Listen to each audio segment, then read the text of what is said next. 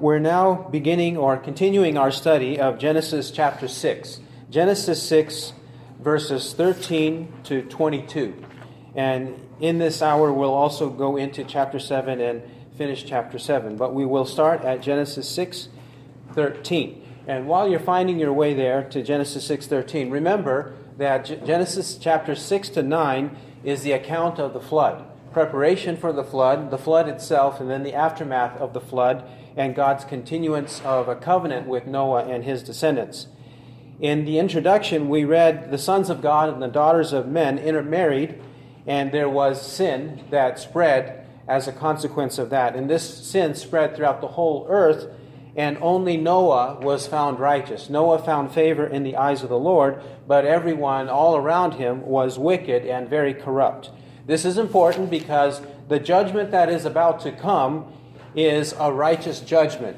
It's not a fickle judgment, it's not unfair. God is not being capricious. He is righteous in everything he does. Amen. And that's the, the reason for the introduction, to make us aware that this is the case. Now let us see what God instructs Noah to do and how Noah is favorable in the sight of God because God has endowed him with grace and righteousness and he is reflecting that grace and righteousness in his life. And then he prepares himself and his family for this global flood because all the world around him is not living this way and deserves the righteous wrath of God or judgment of God. Noah, however, maintains faith through all of this by his actions, by his obedience.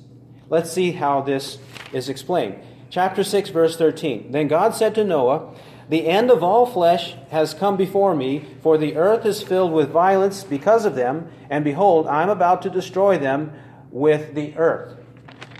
The end of all flesh. By all flesh and the end of all flesh, he means everything else except what God will preserve in Noah, his family, and some of the animals on the earth. Otherwise, everything else, all flesh, will be destroyed. And why?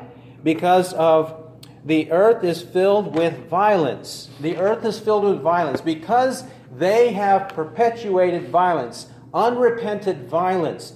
And this is a summary of all the sins of the people. It has culminated in this kind of living.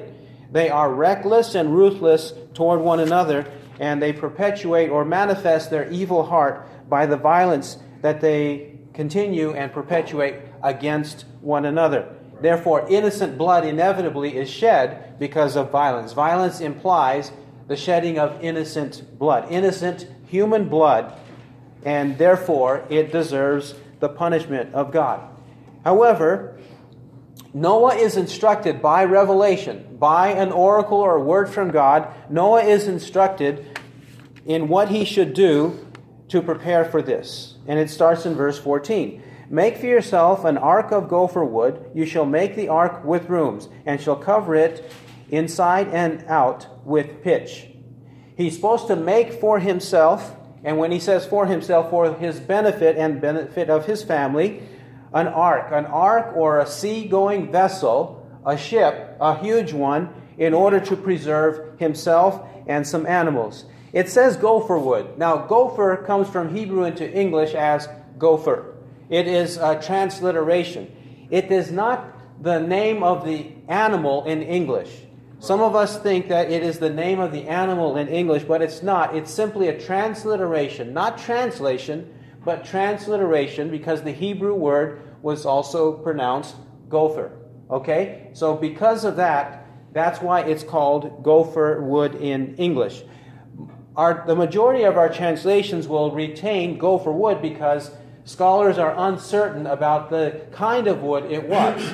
Some say it was uh, cedar wood, acacia wood, uh, cypress. There are different kinds of woods that are presented as the kind of wood that would have been used by Noah as the primary material for this ark. That's why it says gopher wood, but it's not an animal. So he then he says, You shall make the ark with rooms and shall cover it inside and out with pitch.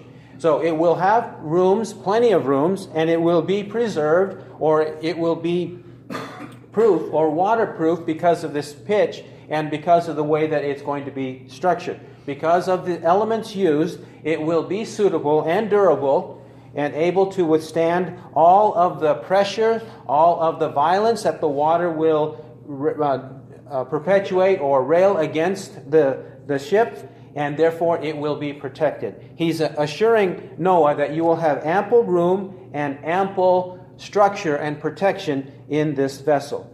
The room part of it, verse 15. And this is how you shall make it. The length of the ark, 300 cubits, and its breadth, 50 cubits, and its height, 30 cubits. 300 cubits would be about 450 feet in length, 50 cubits, about 75 in breadth or length, uh, width, and then the height, 30 cubits, about 45 feet in height. Furthermore, verse 16 You shall make a window for the ark and finish it to a cubit from the top, and set the door of the ark in the side of it. You shall make it with lower, second, and third decks. It has at least three decks. There is some dispute or, or some uncertainty as to how many levels it had, uh, but here at, it has at least three. Three lower, second, and third decks. It has a window near the top. It has a door on the side. Right. We'll notice that this door is also implied or referenced in chapter 7, verse 16, where it says, The Lord closed it behind them. That is, they all entered, and then God is the one who closed that door. Verse 17 And behold, I, even I, am bringing the flood of water upon the earth to destroy all flesh, in which the breath of life from under heaven everything that is on the earth shall perish. God will be the one to bring the flood of water upon the earth.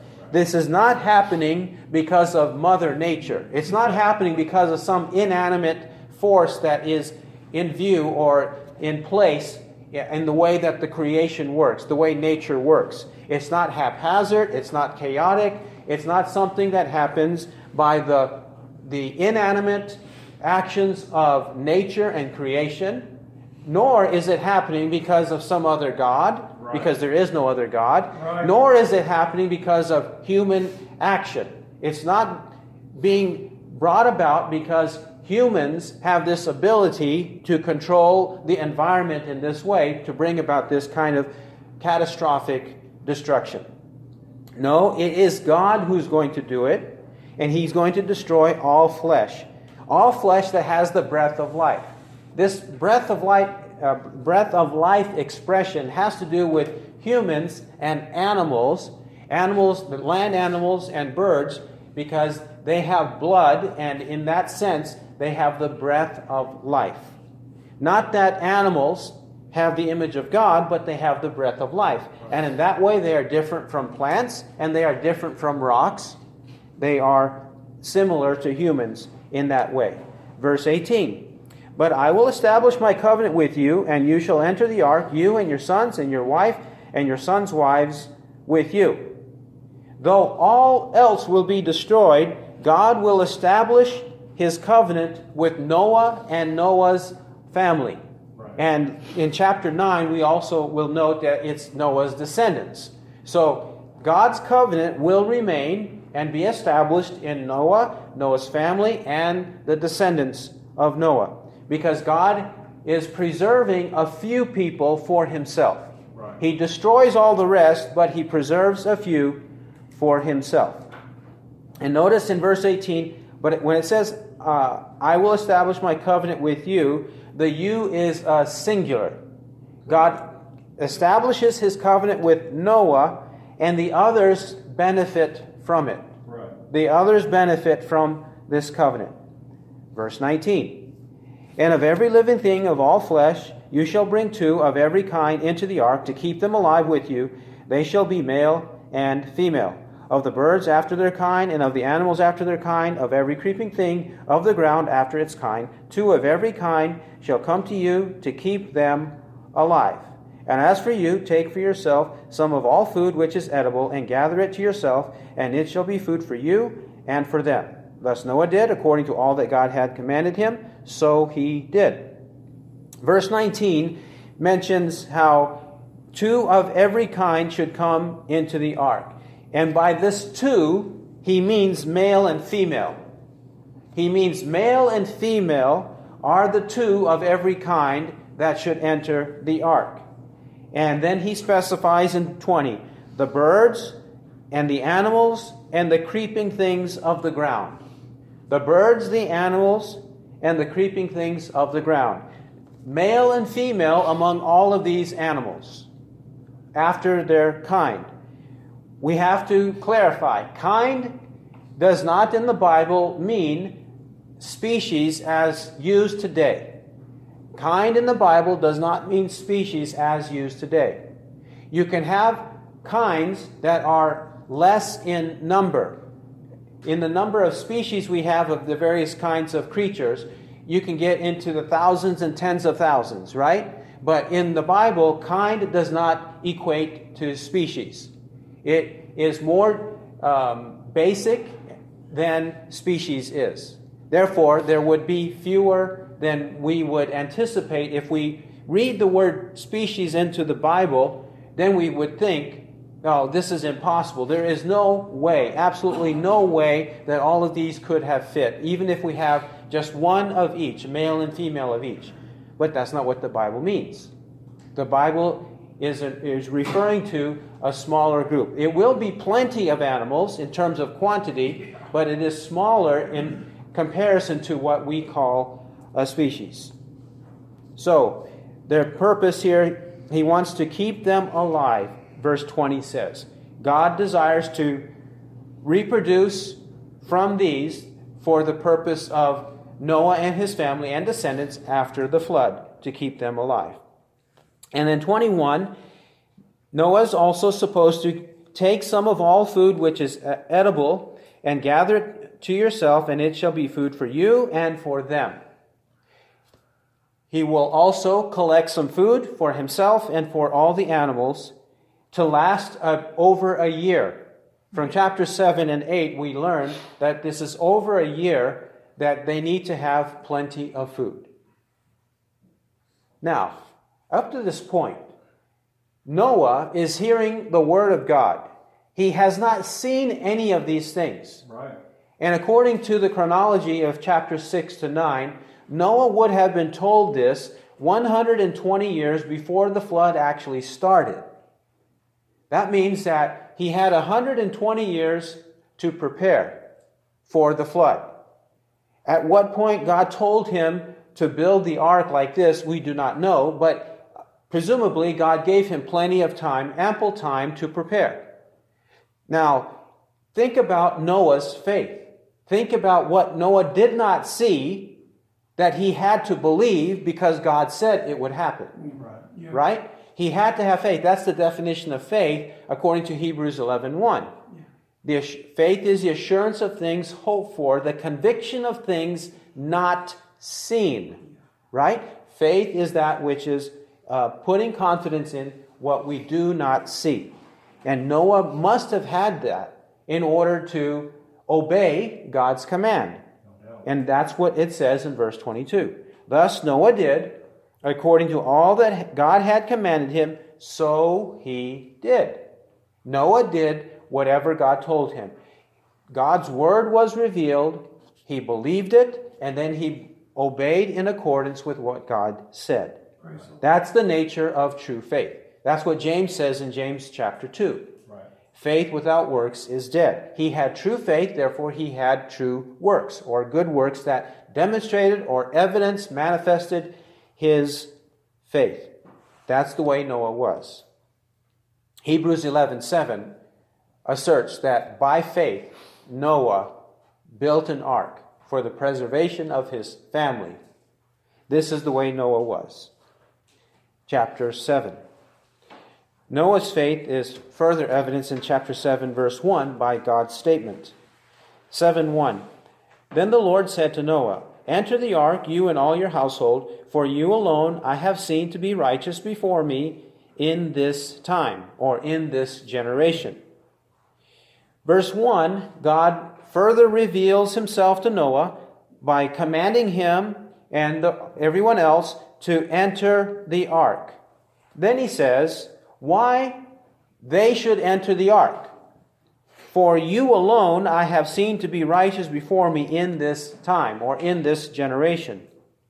Your Bible perhaps has the word alone there, and it may have the word alone in italics. That's because even though the word is not in the Hebrew text, it is implied by the Hebrew text, and your translation italicizes the implied word alone.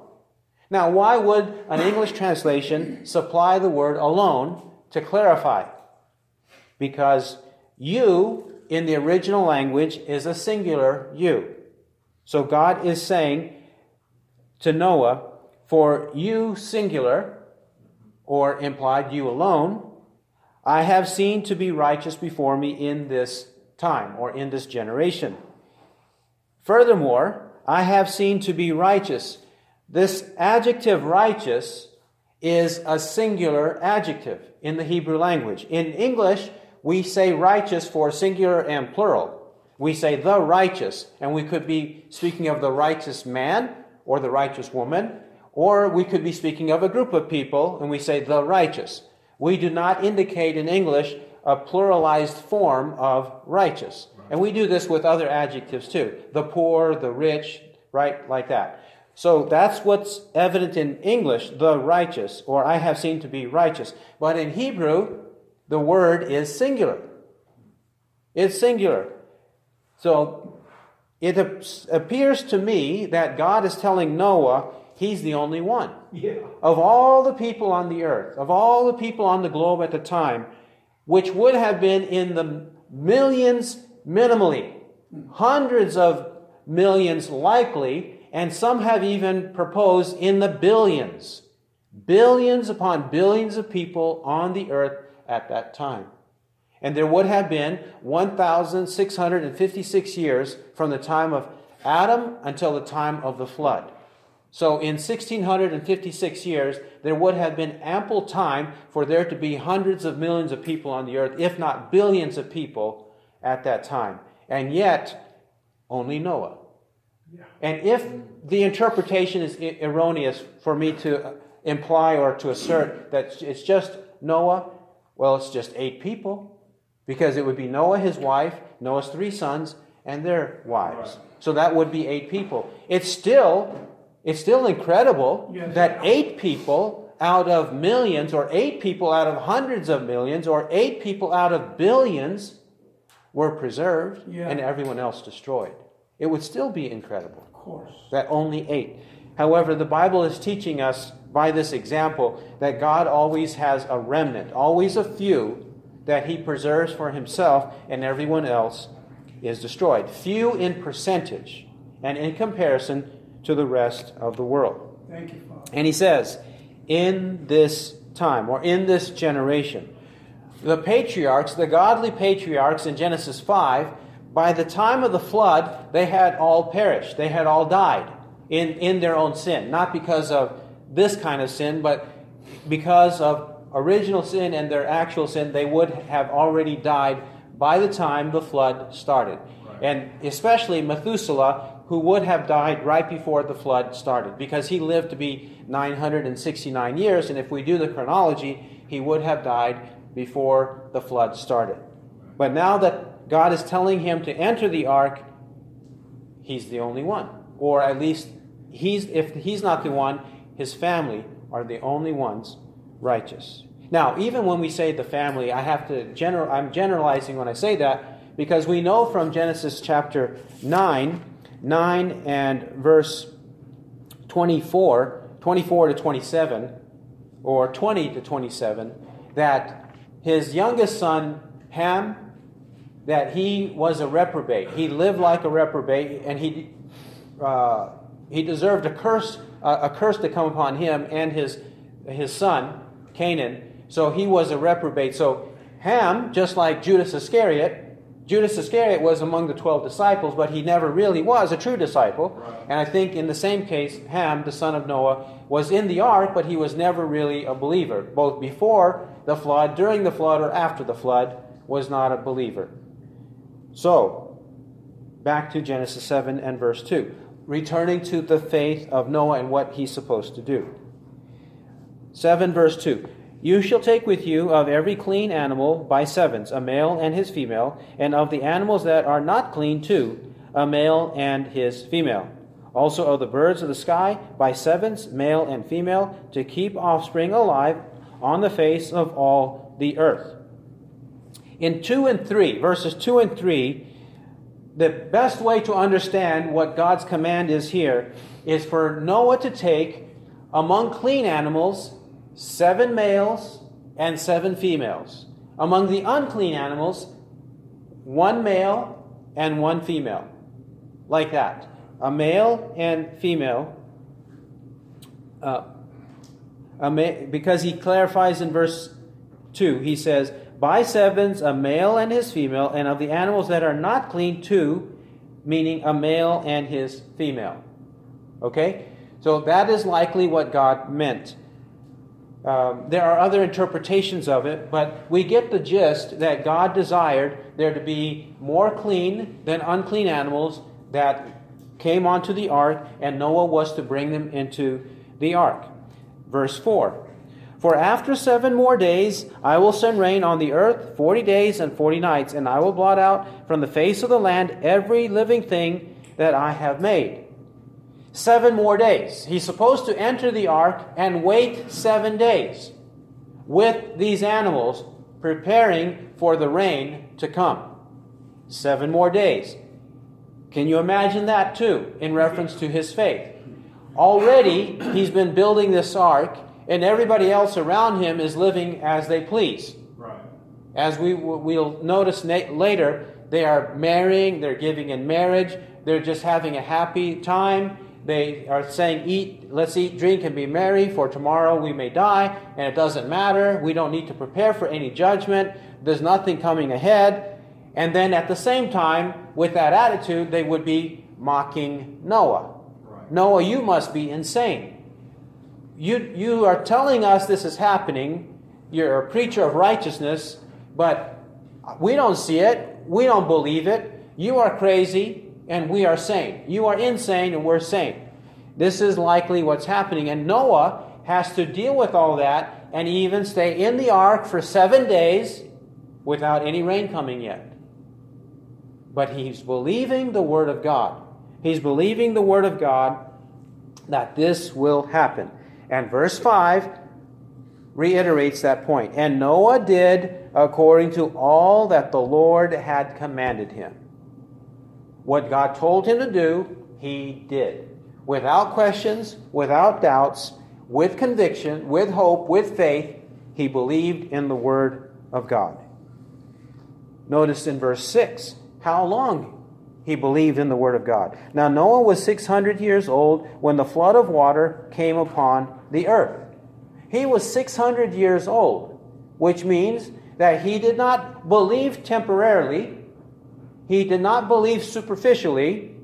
He did not have a vacuous faith. He did not have a vaporous faith. He had a true faith that lasted. It was lasting at least 600 years of his life. And we know from chapter 9, he died at the age of 950. And from Hebrews 11 7 and other places of the New Testament, we know that he remained a believer until he died for 950 years for 950 years. He did not fall away. He did not have temporary faith. He endured. No matter what was happening around him, he had resolve and determination to do the will of God. Verse 7 Then Noah and his sons and his wife and his sons' wives with him entered the ark because of the water of the flood. They too knew and believed that it was going to happen, so they entered the ark with Noah. Verse 8 Of clean animals and animals that are not clean, and birds of everything that creeps on the ground, and birds and everything that creeps on the ground. There went into the ark to Noah by twos, male and female, as God had commanded Noah. All of these animals, it says, they went into the ark to Noah as God had commanded Noah. Now, some wonder how this could be. How could it be that these animals would go into the ark? Well, number one, this whole incident is full of miracles. Yeah. So we should not be surprised Yeah. by God's miraculous power. If we believe in Genesis chapter 1 that God is a God of miracles, He supernaturally created this whole universe out of nothing. Yeah. He created the whole universe, then this should not be a surprise to us.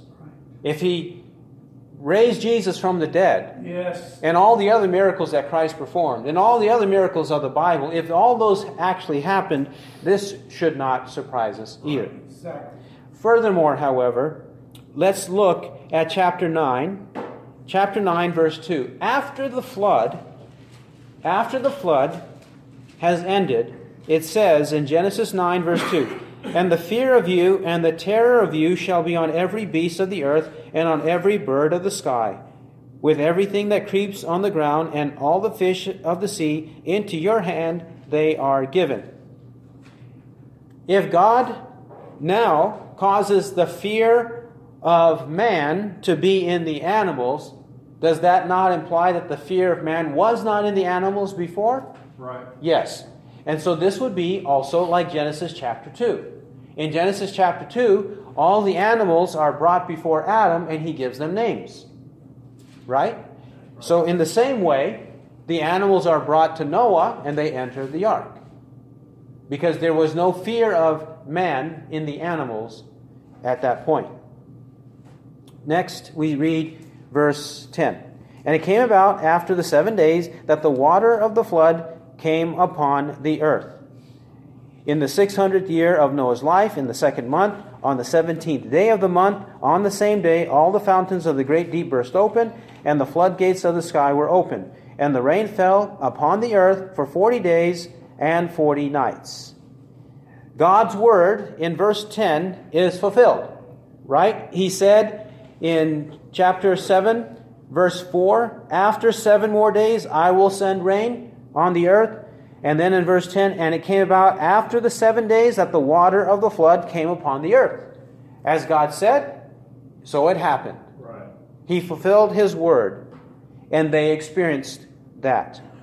Further in verse 11, in the 600th year of Noah's life, in the second month, on the 17th day of the month. A couple of things we should observe from this. Some wonder if the age or lifespan of these patriarchs was real. And I believe so. And Noah is the best example. Noah and his son Shem are the two examples, but Noah the best example of how this was actual age. Because they preceded, they survived the, flood, and after the flood, their ages are mentioned in Genesis 9 28 and 29, and there is no difference in the way that it is presented. And in 928 it says, And Noah lived 350 years after the flood, so all the days of Noah's, uh, Noah were 950 years, and he died.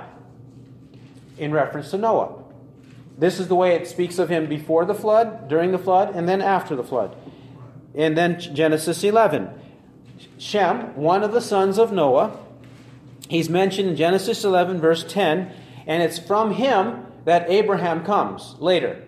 From Shem is Abraham, and then from Abraham to our period, now we have basically our time in history after the flood, from Abraham to our t- period. So 1110, these are the records of the generations of Shem. Shem was 100 years old, and he became the father of Arpachshad two years after the flood. So, and then as you continue reading, his age is described as it was described before the flood with the other patriarchs. The same phraseology, the, the fr- same terminology is used of Shem and Shem's descendants.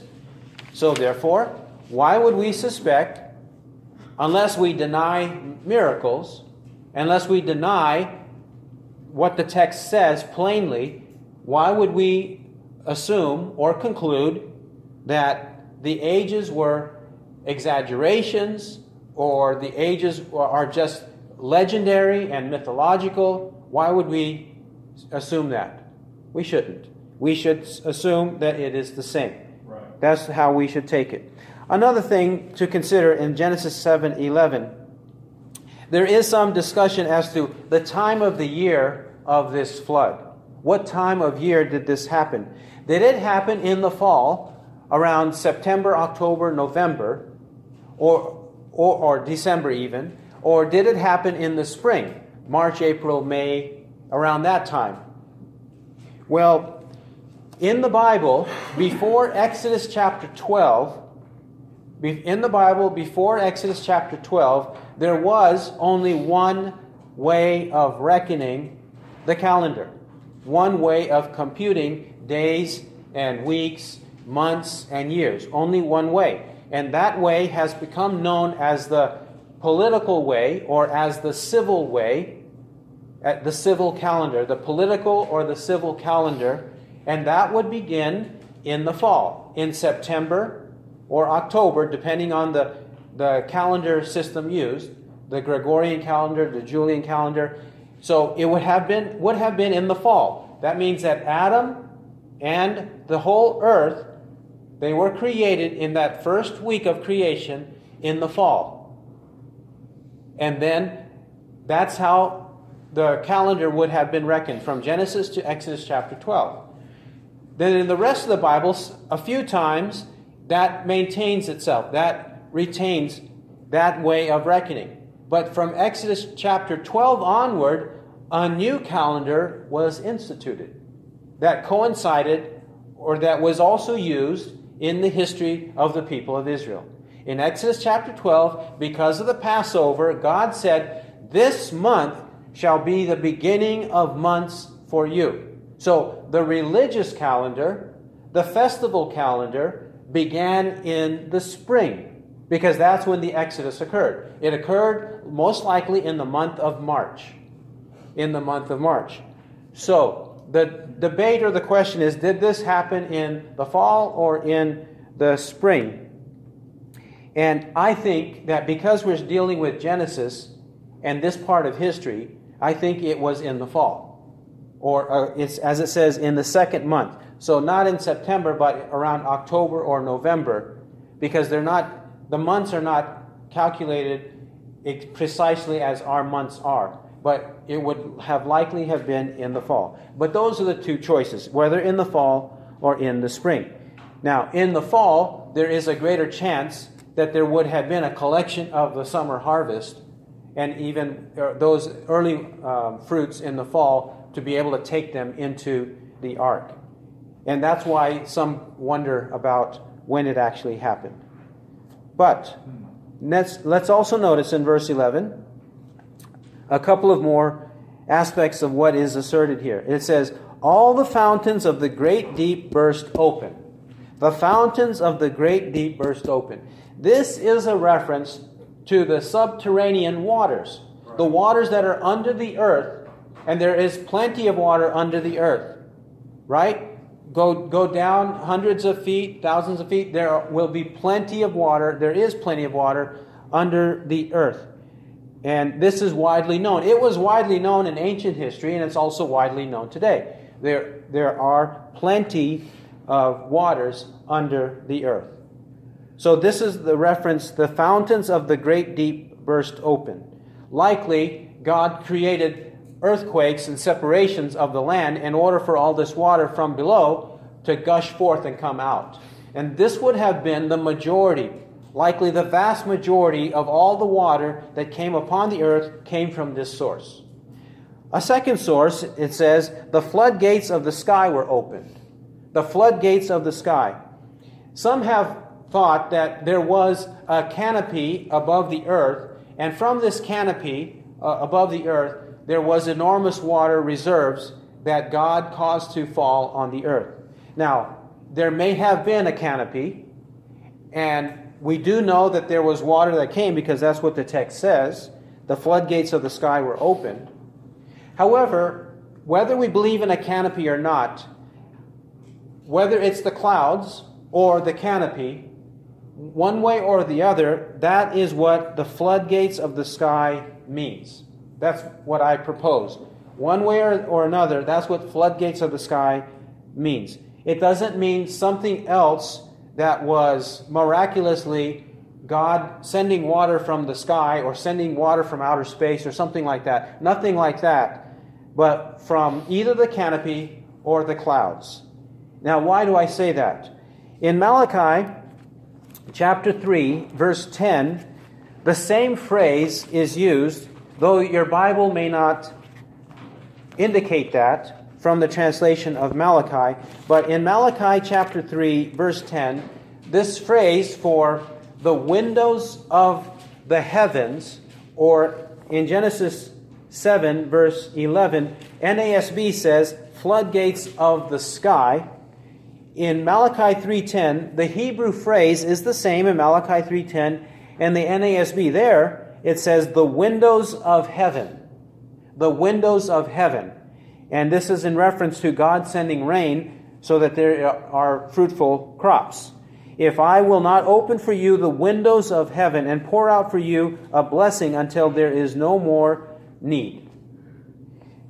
Therefore, it's likely, because of this reference in Malachi, that floodgates of the sky or windows of heaven, and it would be my preference to translate both of these passages the same way, like that.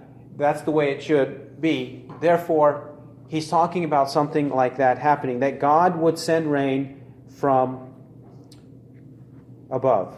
Then, one more place that has a similar phrase, though not precisely the same, is in Psalm 78. Psalm 78, 78 23. Psalm 78 23. Yet he commanded the clouds above and opened the doors of heaven. He commanded the clouds above and opened the doors of heaven. Here, instead of calling it the windows of heaven, it's called the doors of heaven. However, we see that it is synonymous to the clouds, the clouds above. God caused there to be enormous amount of rain to fall from the clouds. That's likely what happened. And this happened, this outburst happened for 40 days and 40 nights. Notice 40 days and 40 nights. Not just one day or two days or three days. And if it were to happen like that in our situation, if it lasts for more than two or three days, we know that there will be floods in many, many places, right? But in this case, it lasted for 40 days, and not locally, but globally. 40 days globally. Verse 13. On the very same day, Noah and Shem and Ham and Japheth, the sons of Noah, and Noah's wife, and the three wives of his sons with them entered the ark. There, we have more specification, and we can conclude that there were eight individuals. Right. Eight individuals, and this is why, such as in 1 Peter chapter 3, verse 20, he says eight persons. That there were eight persons. Because of a verse like this, and elsewhere we will see in this narrative, there were eight individuals who entered the ark. And not only them, verse 14, they and every beast after its kind, and all the cattle after their kind, and every creeping thing that creeps on the earth after its kind, and every bird after its kind, all sorts of birds. So they went into the ark to Noah by twos of all flesh, in which was the breath of life.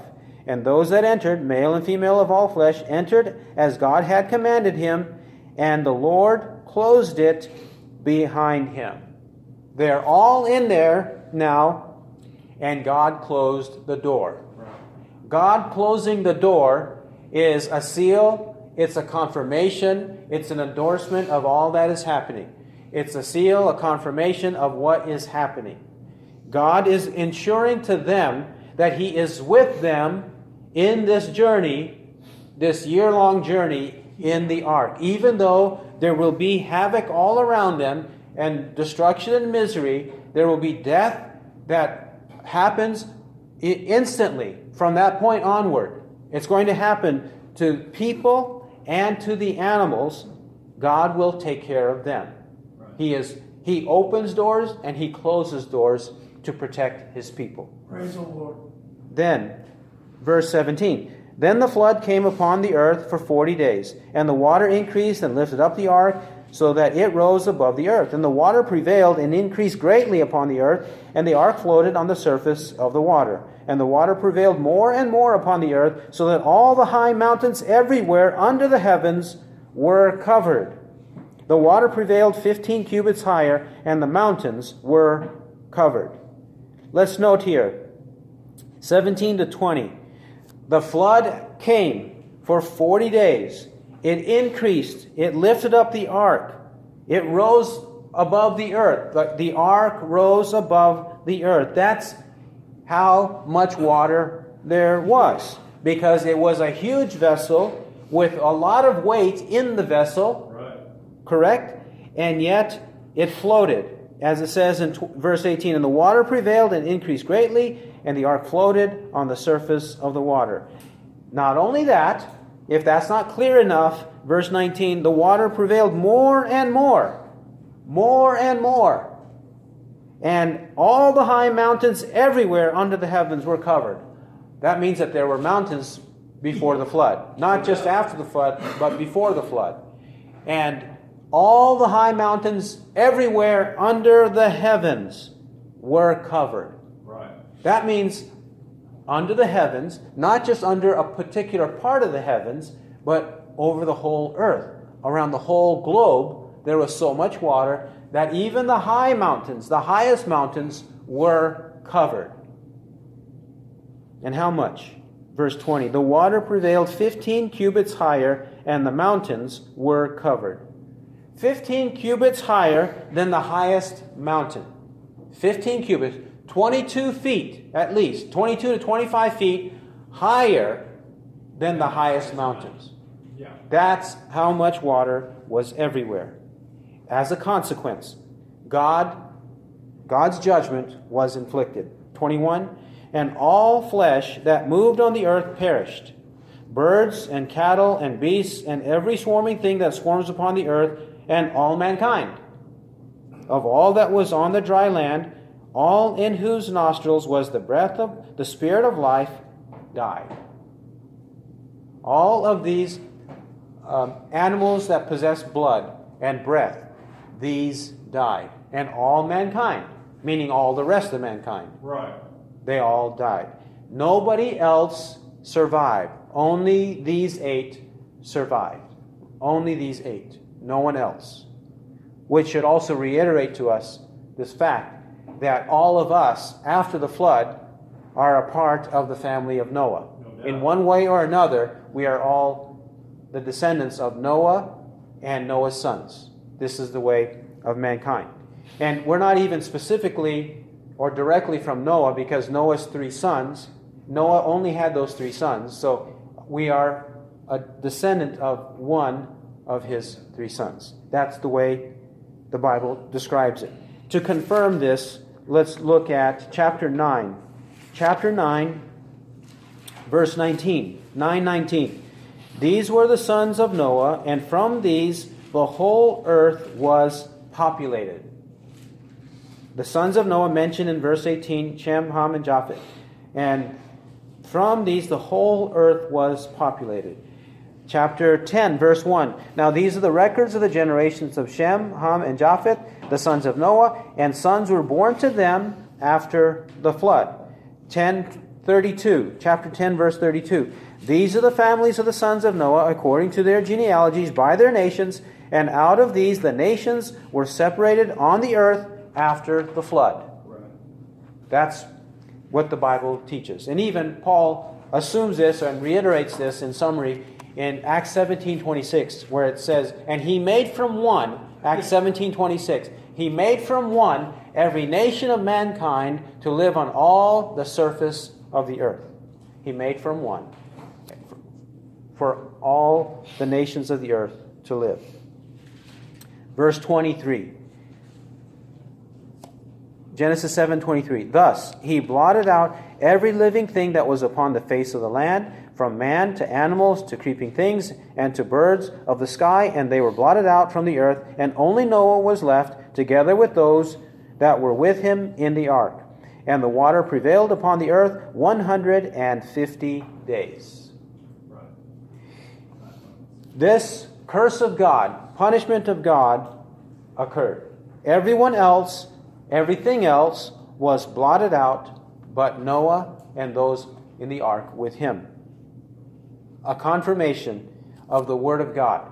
God announced judgment, and then he confirms it. Right. He blotted them out, he destroyed them, he wiped them away, utterly annihilated them, all the rest, because they got what they deserved. This is the judgment of God.